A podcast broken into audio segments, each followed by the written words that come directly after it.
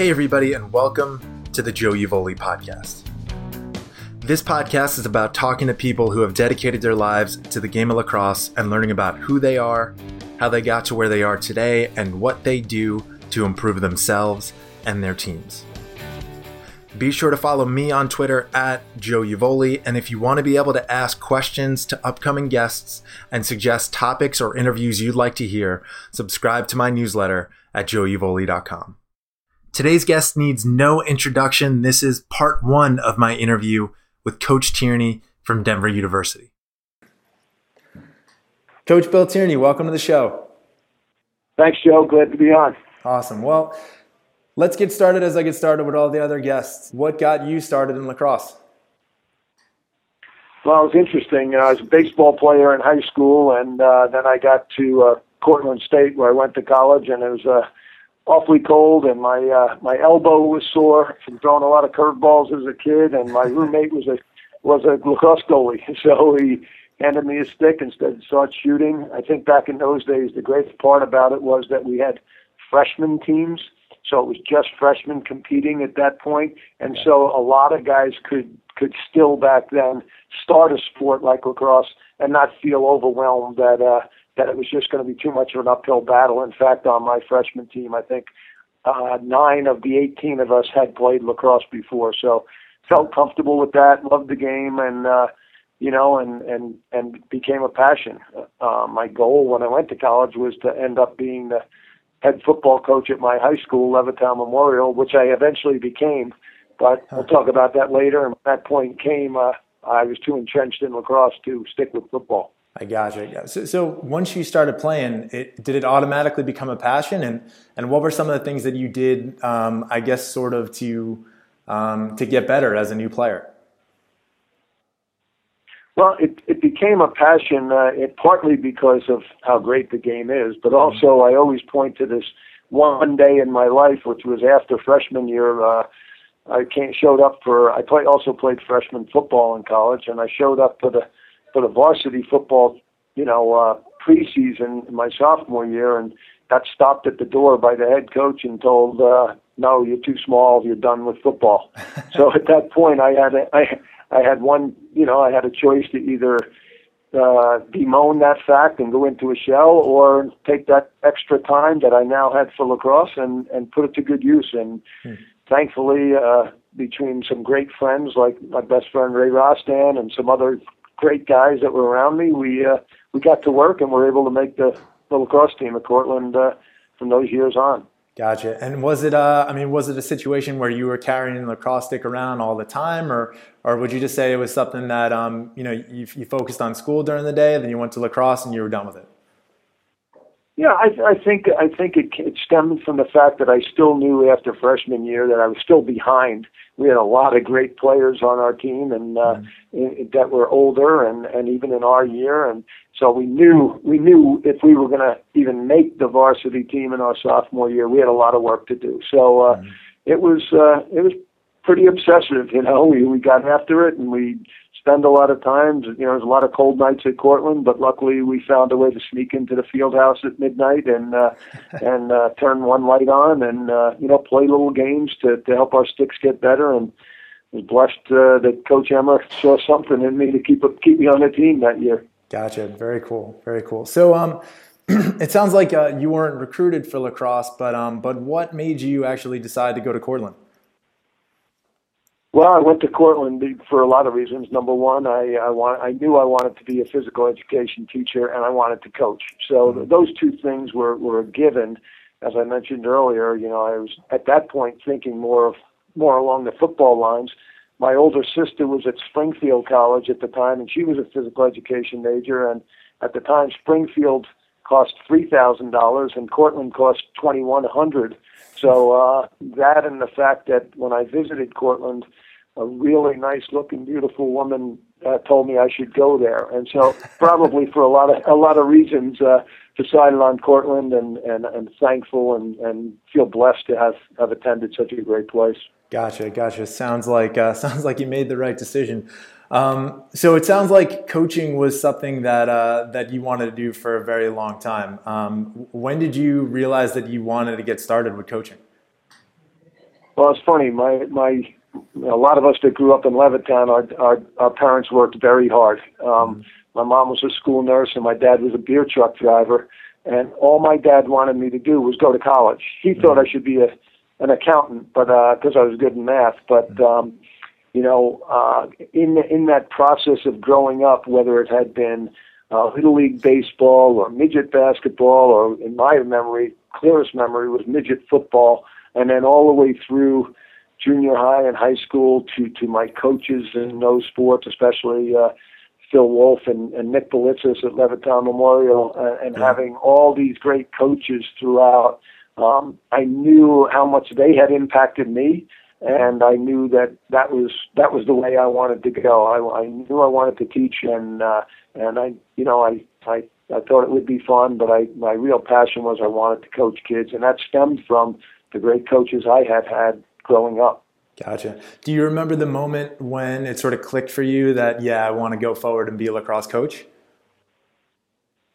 A lacrosse coach? Uh, yeah. yeah, I guess so. I, you know, I mean, it was interesting as I mentioned. Um, you know, I spent I spent four years in college playing lacrosse, one year playing football and getting cut. Then after that, mm-hmm. still coached football. I, I student taught and coached at Ithaca High School. I volunteered over at Cortland High School, and so I, I I, I still had that football thing in my mind, and then um, loved coaching them both. When I got out of school, really, uh, um, I, I guess it was because I, I we became a little more successful in lacrosse at an earlier time. Hmm. Uh, eventually, in in the fall of uh, in the fall of 1981, I became the head football coach at, at Levittown Memorial, and hmm by that time, my passion for lacrosse was just so great that when uh, again my best friend Ray Rostan was the head coach at RIT, he hmm. left late in that summer to um, to go over to Ithaca College,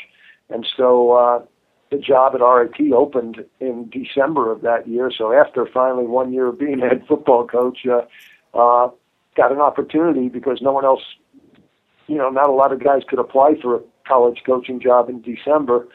Uh, through Ray's recommendation, through some guys that you you know you may remember the names Eddie Purcell, Tom Sill, yeah. uh, some of these guys were already at RIT, so they pushed the AD to hire me, and uh, mm. you know um, had a my oldest daughter Courtney was two weeks old, and so I had the two boys. So I had a, a wife and three children, all under the age of three, and we moved to Rochester, New York in January. So uh, huh. I guess the passion it was pretty clear there that I wanted to be a college lacrosse coach.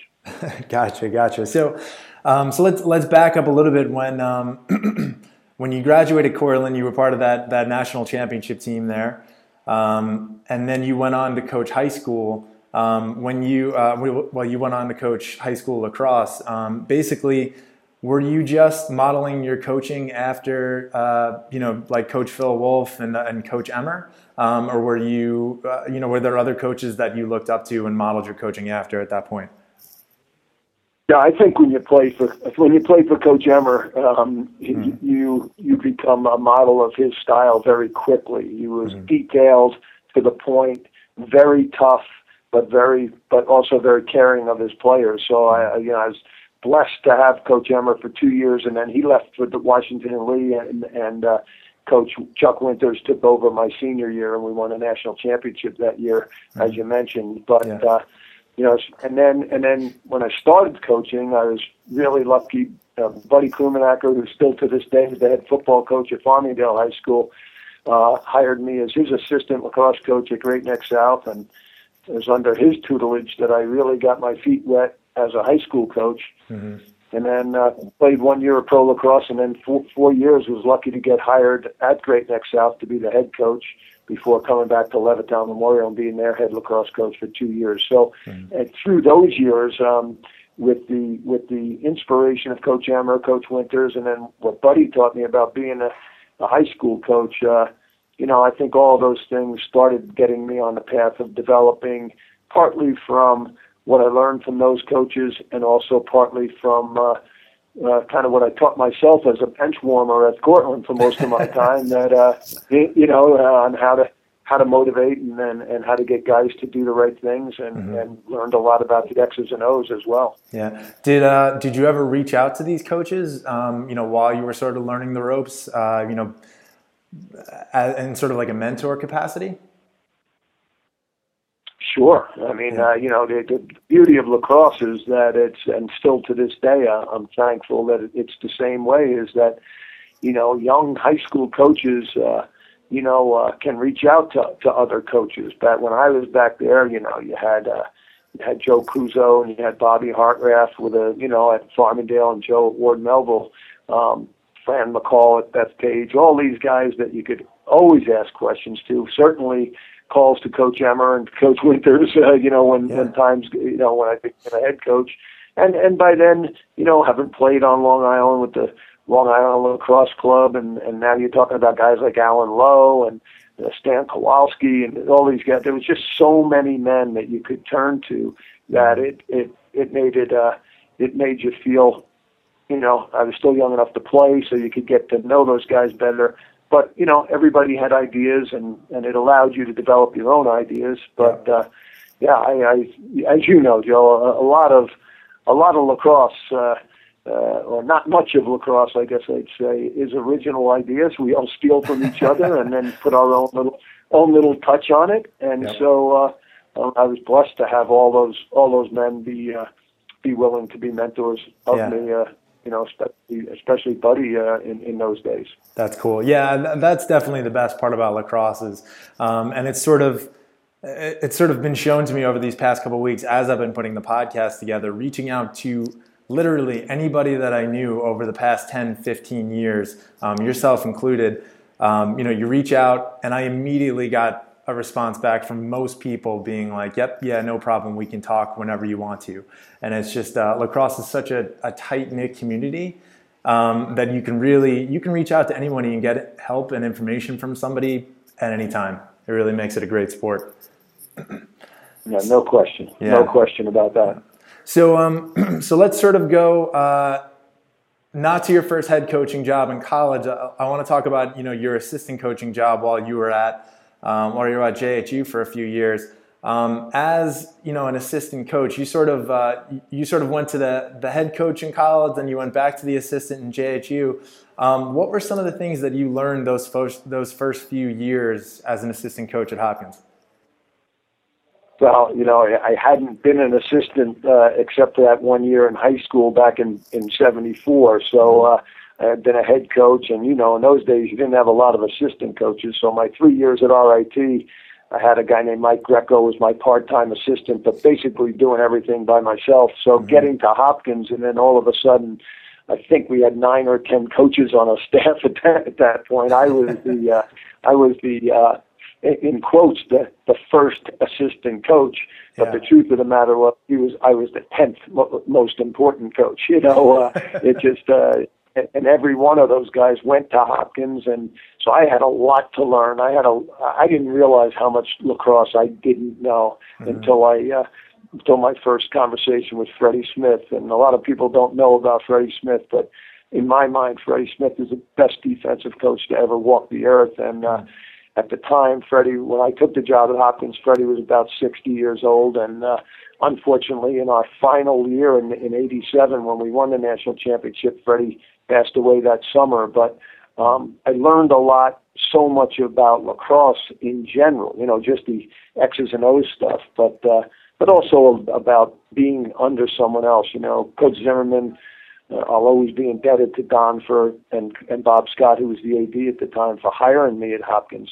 Mm-hmm. Um, and uh, but I also had to be a soccer coach there, and I didn't know That's right. anything about soccer. Know? And so that was an interesting part of of my assistant coach's experience at Hopkins was being the head soccer coach, and I think had just as much of an impact on me getting the job at Princeton as as my lacrosse coaching did at Hopkins because uh, other than my last year at Hopkins when Freddie was sick, uh, you know, I, I was really good at picking up balls and listening to guys and uh, and you know helping with scouting reports and stuff. But my yeah. input wasn't wasn't that great, you know. yeah. So um, I think that I think I always tell people the most important thing I learned as an assistant coach at Hopkins is to trust my assistants.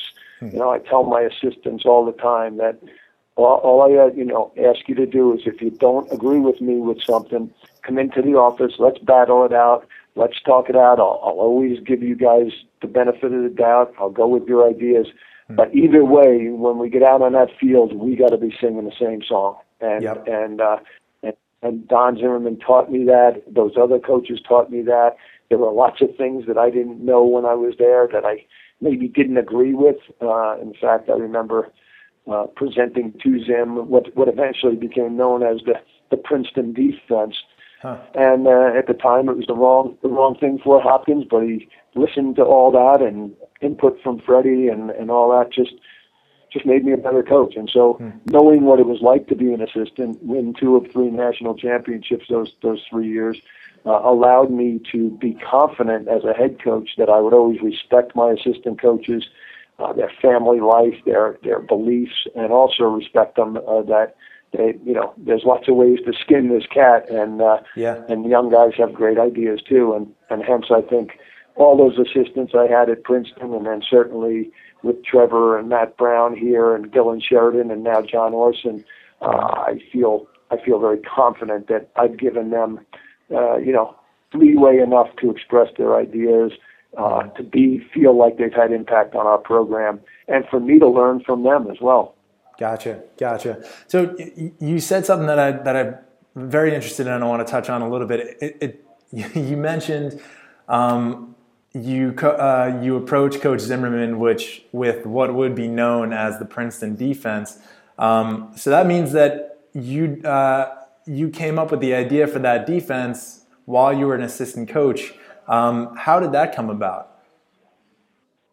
Well, it's interesting. When I was at um, when I was at Levittown, kind of developed this defense uh, just because we had some great players. You know, Eddie Purcell and Tommy Sill and all these midfielders. We had just a bunch of great athletes. A lot of college lacrosse playing guys, and uh, and Larry Quinn in the goal. Yeah. You know, who's, you know, I feel blessed to have coached who I believe are the, the two best goalies that ever played the game, and Larry Quinn and Scott Bacigalupo. So, and I was mm-hmm. more blessed with Larry because I had him as my high school goalie for two years. Um, so we, you know, when I was at Levittown, what we used to do was a little bit different um, than than the, the quotes Princeton defense was. We'd always, we never let a guy run more than two or three steps with the ball without double teaming him from his from his backside you know, and so the rule was if you saw a guy's big numbers and he had the ball, you you just went and double teamed him, and uh, and we were switching hands with the defenseman, we were rolling him back to the middle. Everything that you could do was wrong, except that except we put a lot of pressure on guys through slides and double teams. Mm-hmm. Then fast forward to my years, and I did the same thing at RIT, and we were pretty successful there too. Mm-hmm. But then when I got to Hopkins, I learned from Freddie about you know, being a little bit more sane. Uh, Hopkins at the time, and you know, played what they call the seven defense, which includes the six defensive players and the goalie being a part of that. Yep. And you know, this idea of sliding from the crease, you know, uh, hopefully having guys go down the side a little bit, uh, forcing the inside roll and, and coming across the crease. So I got a little of that from uh, from Freddie, and so when I finally got my my chance at Princeton, my first two years, we, we I tried to stick with the Hopkins defense, but we found out very quickly in my first couple of years at Princeton, we just didn't have the talent to do that. Uh-huh. So I so I instituted kind of a hybrid of Freddie's seven defense with my concept of uh, early uh, high pressure slides and double teams, and it eventually worked into being the Princeton defense. Huh. Very cool. Very cool. I'm curious. Could, could you uh, could you go a little bit deeper into to what you would consider uh, your defensive style? Because from what I remember, um, it's more about. Uh, well, so for example, I, I remember watching you. Um, I remember watching you coach the USA team. I think it was '98. Is that right? Correct. Yeah. Yep. Um, I remember going to one of your practices, and I remember I, th- I actually think it was the first one.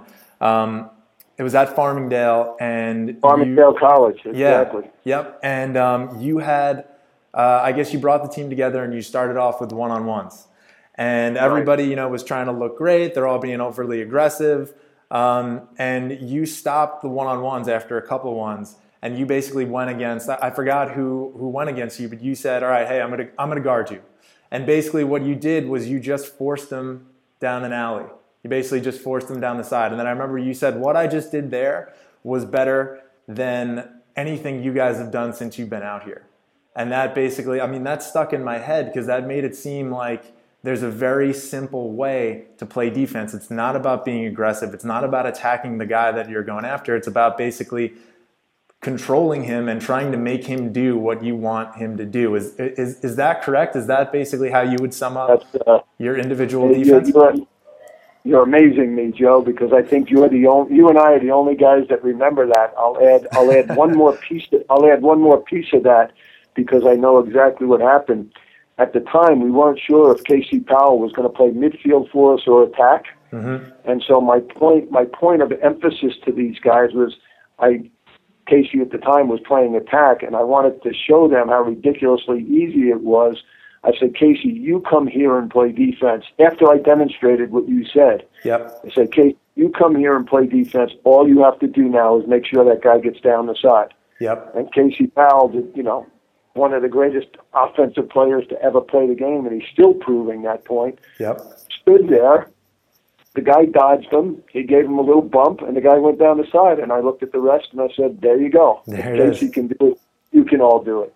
now, the, the the caveat to the story is I had a lot of guys I respected on that team: John DiTomaso and uh, Pat McCabe and and Brian Voelker and, and Joe Breschi. Mm-hmm. And we eventually got to the point where in the short amount of time we had, I couldn't teach a college defense to, in quotes, pros. You know, and yeah, yeah, yeah. They, you know, and they, there was no pro league at the time, but the, the best club players out there. So we came to a real happy medium with that team uh, uh, because we knew that that Volks and and and those guys were going to have to they were going to have to cover the gates, you know, mm-hmm. and so yeah. um, you know, so we came to that, but you're, you're absolutely right. Your memory's great. Is that um, that defense starts every time I every year we start with teaching that defense. It starts with a one-on-one, and it starts with that exact same message that you don't have to cover your guy.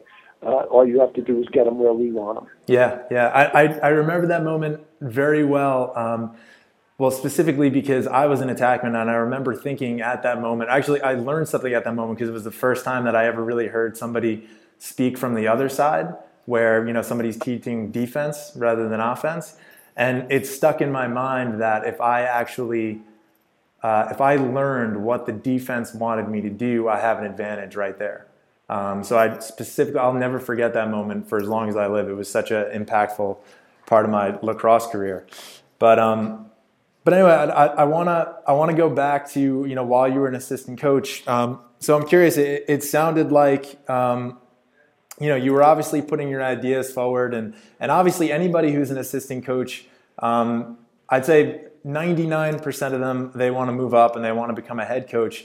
Um, so uh, this is sort of a two-part question. One, what would you consider uh, makes a good assistant coach? And then, what would you recommend to coaches that are assistant coaches right now and want to move up? Um, you know, how do you recommend? What steps do you recommend they take to sort of get that head coaching job? Uh, it's it's maybe one of the best questions I've ever been asked, Joe. It's it's really important that the first and foremost, and this will always be the case if if if they want what this scenario to work, like you said, first and foremost, being loyal to the head coach, mm-hmm. even in at the times where you disagree with them, because the assistant coaches that that think they're smarter than the head coaches or the assistant coaches to go out on the field and start saying things to the kids that might cut, you know, the, to the integrity of the head coach because they think that's cool or that might make them more popular with those with those players. They're not going to last long. They're not going to last long in life. They're not going to last long as a head coach. They're not going to because what goes around comes around. If you act like that, you're going to you're going to get it, you know, at, at yeah. some point. So that's um, number one's loyalty. Mm-hmm. Number two is don't be a yes man mm-hmm. and understand that if the guy who's your head coach is worth half his weight, that when you're in the office and you're watching film or you got an idea, and you present it to him, you got to be ready to present, not only present new ideas to him, but um, be ready to argue those points. So be good at what you're doing, but also don't be a yes man. Uh, and um, if you can, do, you know, be loyal, don't be a yes man, and then be patient and understand that that it takes time. It, it, these things take time. They're, the way the lacrosse world is built, and you could draw a simple triangle. There are, you know, hundreds more of Division three coaches, and then Division two coaches, and and then the Division one thing becomes a real, you know, real slim point of the triangle. Yep. Uh, and us older guys, we're not going to leave real quick unless we get forced to leave. You know, so Mm-hmm. uh, you you got to be patient. You've got to be willing to um, move anywhere. Well, I remember when I came home from that interview at RIT around December 20th. Uh, you know, as I said, my wife was nine months pregnant, uh, ready to have a baby, and we both grew up on Long Island. Everything was good. I was a head football coach, head lacrosse coach at a great high school. I was around my friends, uh, and I told her we're we're moving to Rochester, New York on January 29th, which is about the worst time you can ever move to upstate New York, as you know. you know, uh, I, that could have been the end. But but you know, nobody. Uh, Ray had done a great job at RIT starting to build the program. I knew we could do well. I knew some of the players that were there, and as an assistant coach, you can't. Don't be picky. You know, there's steps to it. You Yep. got to take on take on programs that maybe aren't as good as you thought they were or as good as you want the one to be. Mhm. Um, take pride in building programs, but most of all, I think is you know get the experience for your athletes, the ones that you're coaching at that time, and put your heart and soul into those kids. Gotcha. And if you do that, all of those all those traits are going to come back and make you stronger because you're going to go through some ups and downs. But they're also going to make you a head coach eventually, uh, make you a better head coach because you'll understand uh, what your assistant coaches are going through. Yep. Awesome. That's great. Um, all right. So uh, yeah, I want to move forward to your your first term as head coach. This is this is RIT in 1982. Um, you know, sort of your not your first head coaching job. Obviously, you you were a head coach in high school, but this is your first head coaching job in college. Um, that first time around, um, what were some of the what were some of the lessons that you learned that first year? well, so many. I had to I had to learn how to do six weeks of preseason in a gym between ten at night and midnight, and then be up every morning for an eight o'clock uh, eight o'clock conditioning class because I had to teach phys ed at the time. Okay. So number one, I had to learn how to how to get on with not much sleep. Um, and uh, but I, I think obviously the biggest thing um, uh, was was recruiting. You know, I had never never done recruiting. You know, when you're in high school, you get the kids you get. Yeah. And so, uh, never been that. So I had to get right to work in high school um, uh, in recruiting, and went right back to my roots. I remember my first recruiting trip was to Levittown Memorial, was to Levittown Division, was to Massapequa. You know, Yeah. all these places that I knew in Farmingdale Yep. and I actually got some kids out, out of those places. Mhm. Um, so I think that was that was the biggest part uh, uh, of learning that. Um, Mhm. You know, just just being out there and and having to know that I had to pretty much do do everything. And uh, as I said, practicing in a gym was it was a kind of a new experience, especially for six week term. So we had to make make up a lot of stuff. Mhm. I remember um, I remember going upstairs my first night of practice. I had been in Rochester for two days and walked into the gym and luckily Eddie Purcell, whose son Ryan plays for me now here at our at uh, here at, at Denver. Uh, Eddie Purcell and Tommy Sill, who had played for me at Levittown. I walked up to the gym. I looked at this this this crew of ragamuffins. Uh, I had I had guys with bandanas on. I had guys with shorts over their sweats. I had guys with cleats on in the gym. I had guys with sticks that looked like they were falling apart. And I called Eddie and Tommy over and I said, I'm going downstairs for the next 15 minutes. You tell these guys what the rules are about bandana and hair and wearing shorts over their sweats. And I'm going to come back up and it better look different. Now, these were two freshmen at the time Yeah. that were only there like four months, but they knew my act. And so, uh, you know, we had to get through some rough spots. And, uh, but thankfully, Ray had left the, uh, the, the the talent of the program was much better than I thought, and we ended up uh, we ended up doing real well those three years. The last two years making the NCAA tournament, the final year making the Final Four of Division Three back then, and uh, yeah. uh, so you know you you learn so much. It's it's a it's a sharp it's a sharp learning curve when you the only guy around and the only time first time you've been in in college coaching. Yeah, yeah. Uh, it seems it seems like you have a knack for.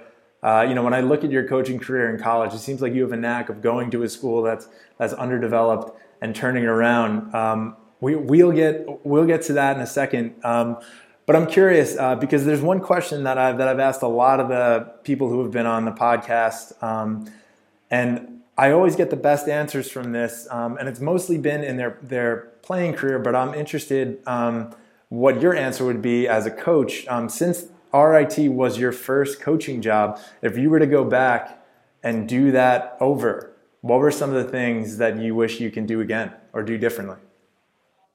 Well, certainly some of the things I would do differently. And you've seen me, Joe, and I've known your family forever. Is uh, I wouldn't have said some of the things that I've said to some of the young men I've coached over the years. it's, uh, it's it's pretty embarrassing. Uh, you know, whether it's RIT or Hopkins or or Princeton, and and even some of the guys here at Denver. Although I, I've gotten better, uh, that when they say things that you said to them and you look at them and go, I never said that. And then five of the others look at you and say, Oh, yeah, you did, coach. and so, um, somewhat embarrassing. Um, but, uh, you know, I, I think I was so blessed in, in, in every in every job I had to recognize uh, if I've got a trait, it, it's to recognize how lucky I have been mm-hmm. in my career, how lucky I've been every day in my life with my family, with my children, with my jobs, with everything I've had. Um, that it's, uh, you know, certainly you made mistakes. Certainly mm-hmm. there were things that, you know, you, you acted out on. I remember at RIT one time we lost a tough game and, and, uh, I started going around the locker room telling each guy individually how he screwed the team and I got to about the fourth or fifth guy, and I'm I'm just going, this is wrong, yeah. this is wrong, and I and so I just stopped, mm-hmm. and I just said, okay, let's just move on. You know, we we stunk that day, and let's move on. And I think I learned a lesson from that. Um, yeah. You know, to, to make general statements uh, in in public, and then if you have an individual thing to say, um, bring the kid into the office and talk to him about that.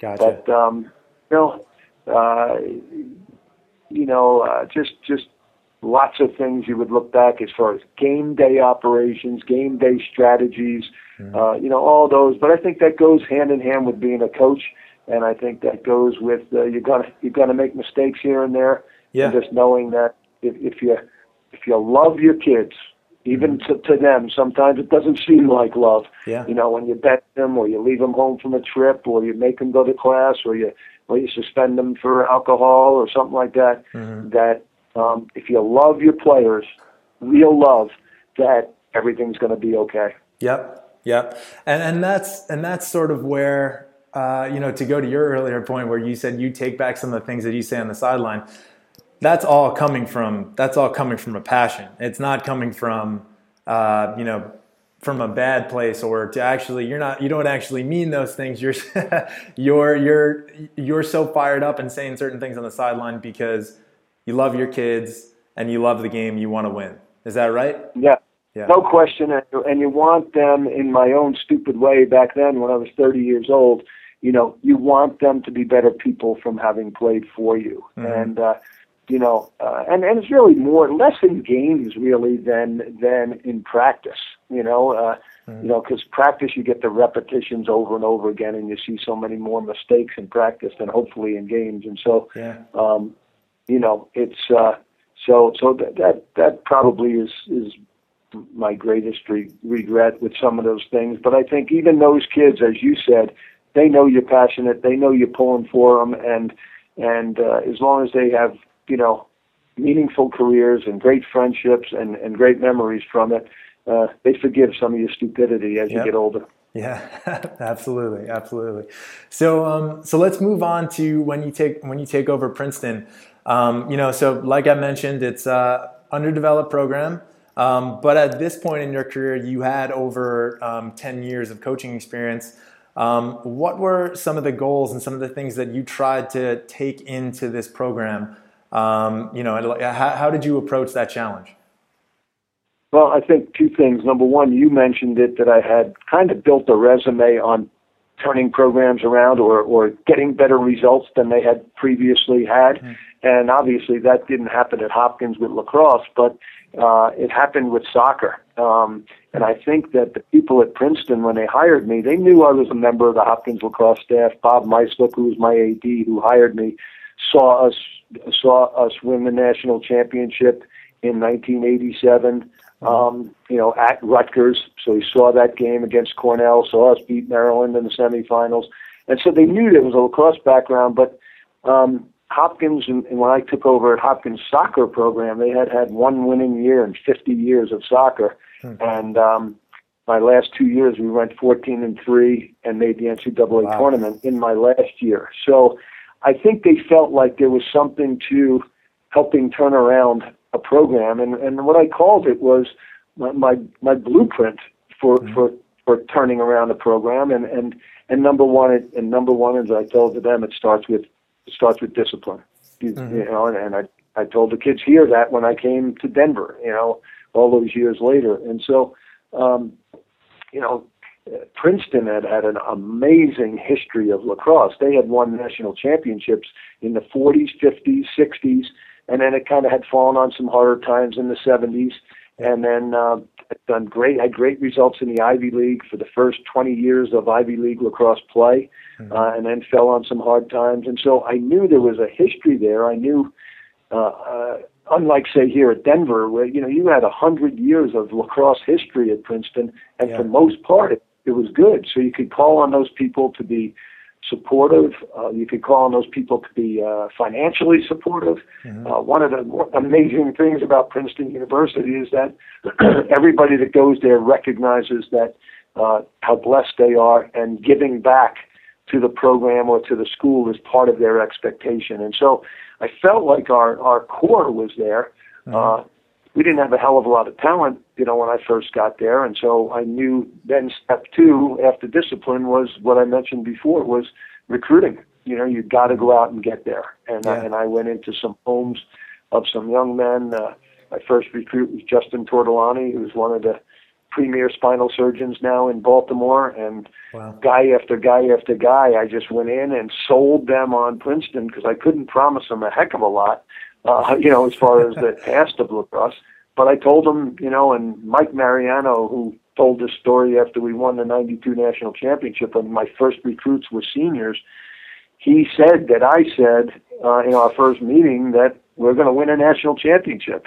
Huh. And uh, I said that, I guess, but uh, you know, God knows if I, I believed it or not. Yeah. So, uh, you know, so so I think I think just uh, having having gone going way back to Great Neck South. If you go into the Great Neck South gym right now, it's still there's still one one league championship in lacrosse there, and that was in 1979. And then you go to you go to uh, RIT, and Ray had done a great job building it, but they had never been to an NCAA tournament, and we had three great years there. Hopkins soccer, and then so you know you you know you just go through the career. I had just been very lucky to have those opportunities to help the program get a little bit better. I had a blueprint for it, mm-hmm. and luckily at the time when I got to Princeton, they, it was the right time and the right place to uh, to to in, impart those those ways, so to speak, with a lot of support, yeah. uh, an amazing school and a great place, and uh, mm-hmm. we were able to get it done pretty quickly. So. I'll ask you more about the blueprint in a second, but but I'm curious because this has always stuck out to me. Um, if you don't mind, could, you dive a little deeper into how you went about recruiting those first couple years? Because I would imagine that, yeah, that is a pretty tough sell when you're, you know, trying to get the top kids in the nation to come to a school that, um, you know, for years and years hasn't uh, been to a national championship game or a Final Four. Um, how do you approach that? What's your uh, what's your mindset? I mean, obviously, it's easy to, to recruit for for a school like Princeton from the academic point of view, but how, how do you do it from uh, talking to a kid who wants to play lacrosse at college and wants to win a national championship? How do you get them to come to a team that hasn't really shown a history of that? Well, you know, uh, uh, first and foremost was uh, what you said. First and foremost, I said, hey, if, even if even if this doesn't work, you're going to get a degree from the greatest undergraduate school in the in the country. So mm-hmm. that was first and foremost because all the kids had to be great students. Yeah. But but what I looked for is the, uh, my first rule was don't recruit anybody out of a losing program. Mm-hmm. You know, we didn't have club teams back then; it was all high school. Mm-hmm. So you had, uh, you know, Justin and Mal Maestro from Manhasset. You know, those guys just, uh, you know, where, where was I going to go to? You know, yeah. why not go to, why not go to Manhasset from from Princeton. You know, mm-hmm. it made so much sense.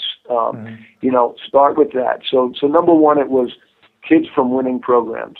Mm-hmm. Number two, it was kids that had a little bit of a chip on their shoulder that the big boys didn't recruit them.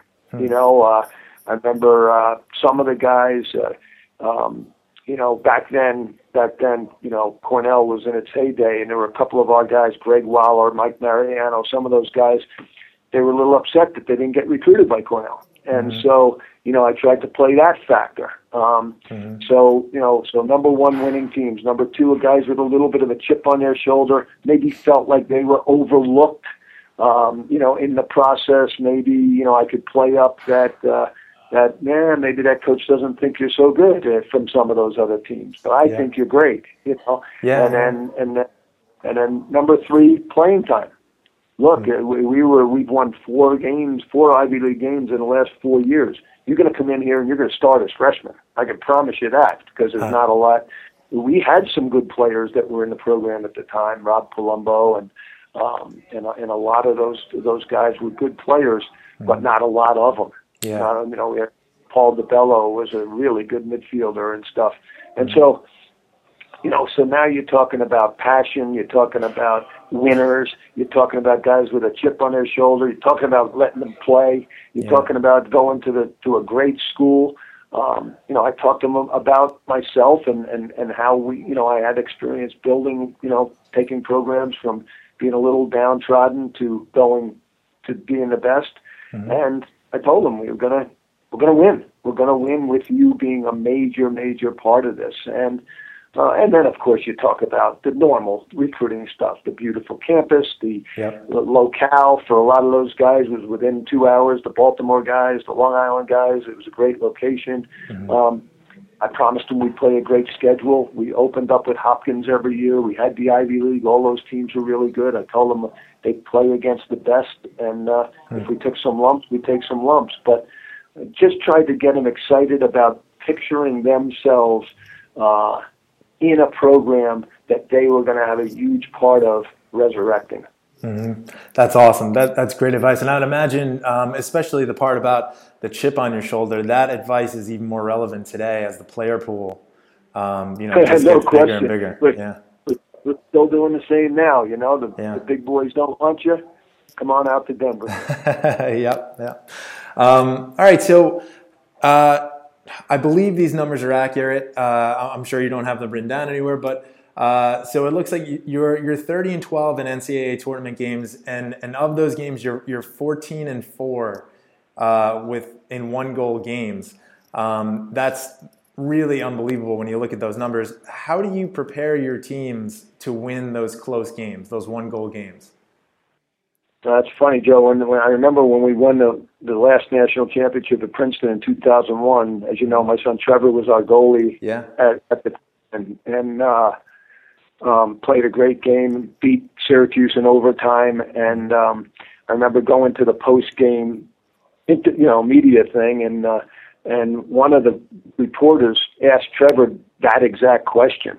He said, you know, it was of our six national championships, four were in overtime, and you know, obviously one goal games with a few more one goalers in there to get to the, to get there.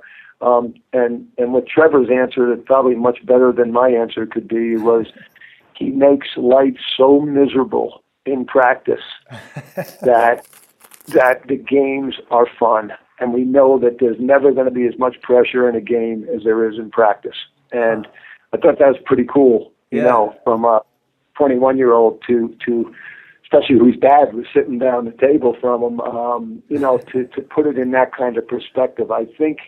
I think if, you know clearly there's so much pressure now, and there's so much there's so many great coaches, so many great teams, and great with great players that there's going to be a lot of one goal games, and yeah. so you know, not panicking in when those situations come up, um, preparing them beforehand that they might come up. Yeah. You know, we always say every every game before we play, we say, okay, let's get ready for 60 great minutes or more, mm-hmm. and be be ready to go, and uh, and know that. Um, it could be close. That these teams want to play against you. You want to play against them, and it could be close. Just stay poised, do the yeah. things we do in practice, and uh, good things will happen. Yeah. So, so how are you raising the stakes in practice? Can go go into a little bit more about how you make it miserable for them? Sorry to leave you hanging with a little bit of a cliffhanger, but come back on Thursday to hear the second part and the conclusion of my interview with Coach Tierney. Thanks for listening to today's episode of the Joe Yevoli podcast. If you like the podcast, please take a second to give it a positive review on iTunes. This helps more people find the podcast. You can find more episodes on joeyevoli.com. And if you want to be able to ask questions to upcoming guests and suggest topics or interviews you'd like to hear, subscribe to my newsletter at joeyevoli.com. You can follow me on Twitter at joeevoli. Until next time, keep working and keep getting better.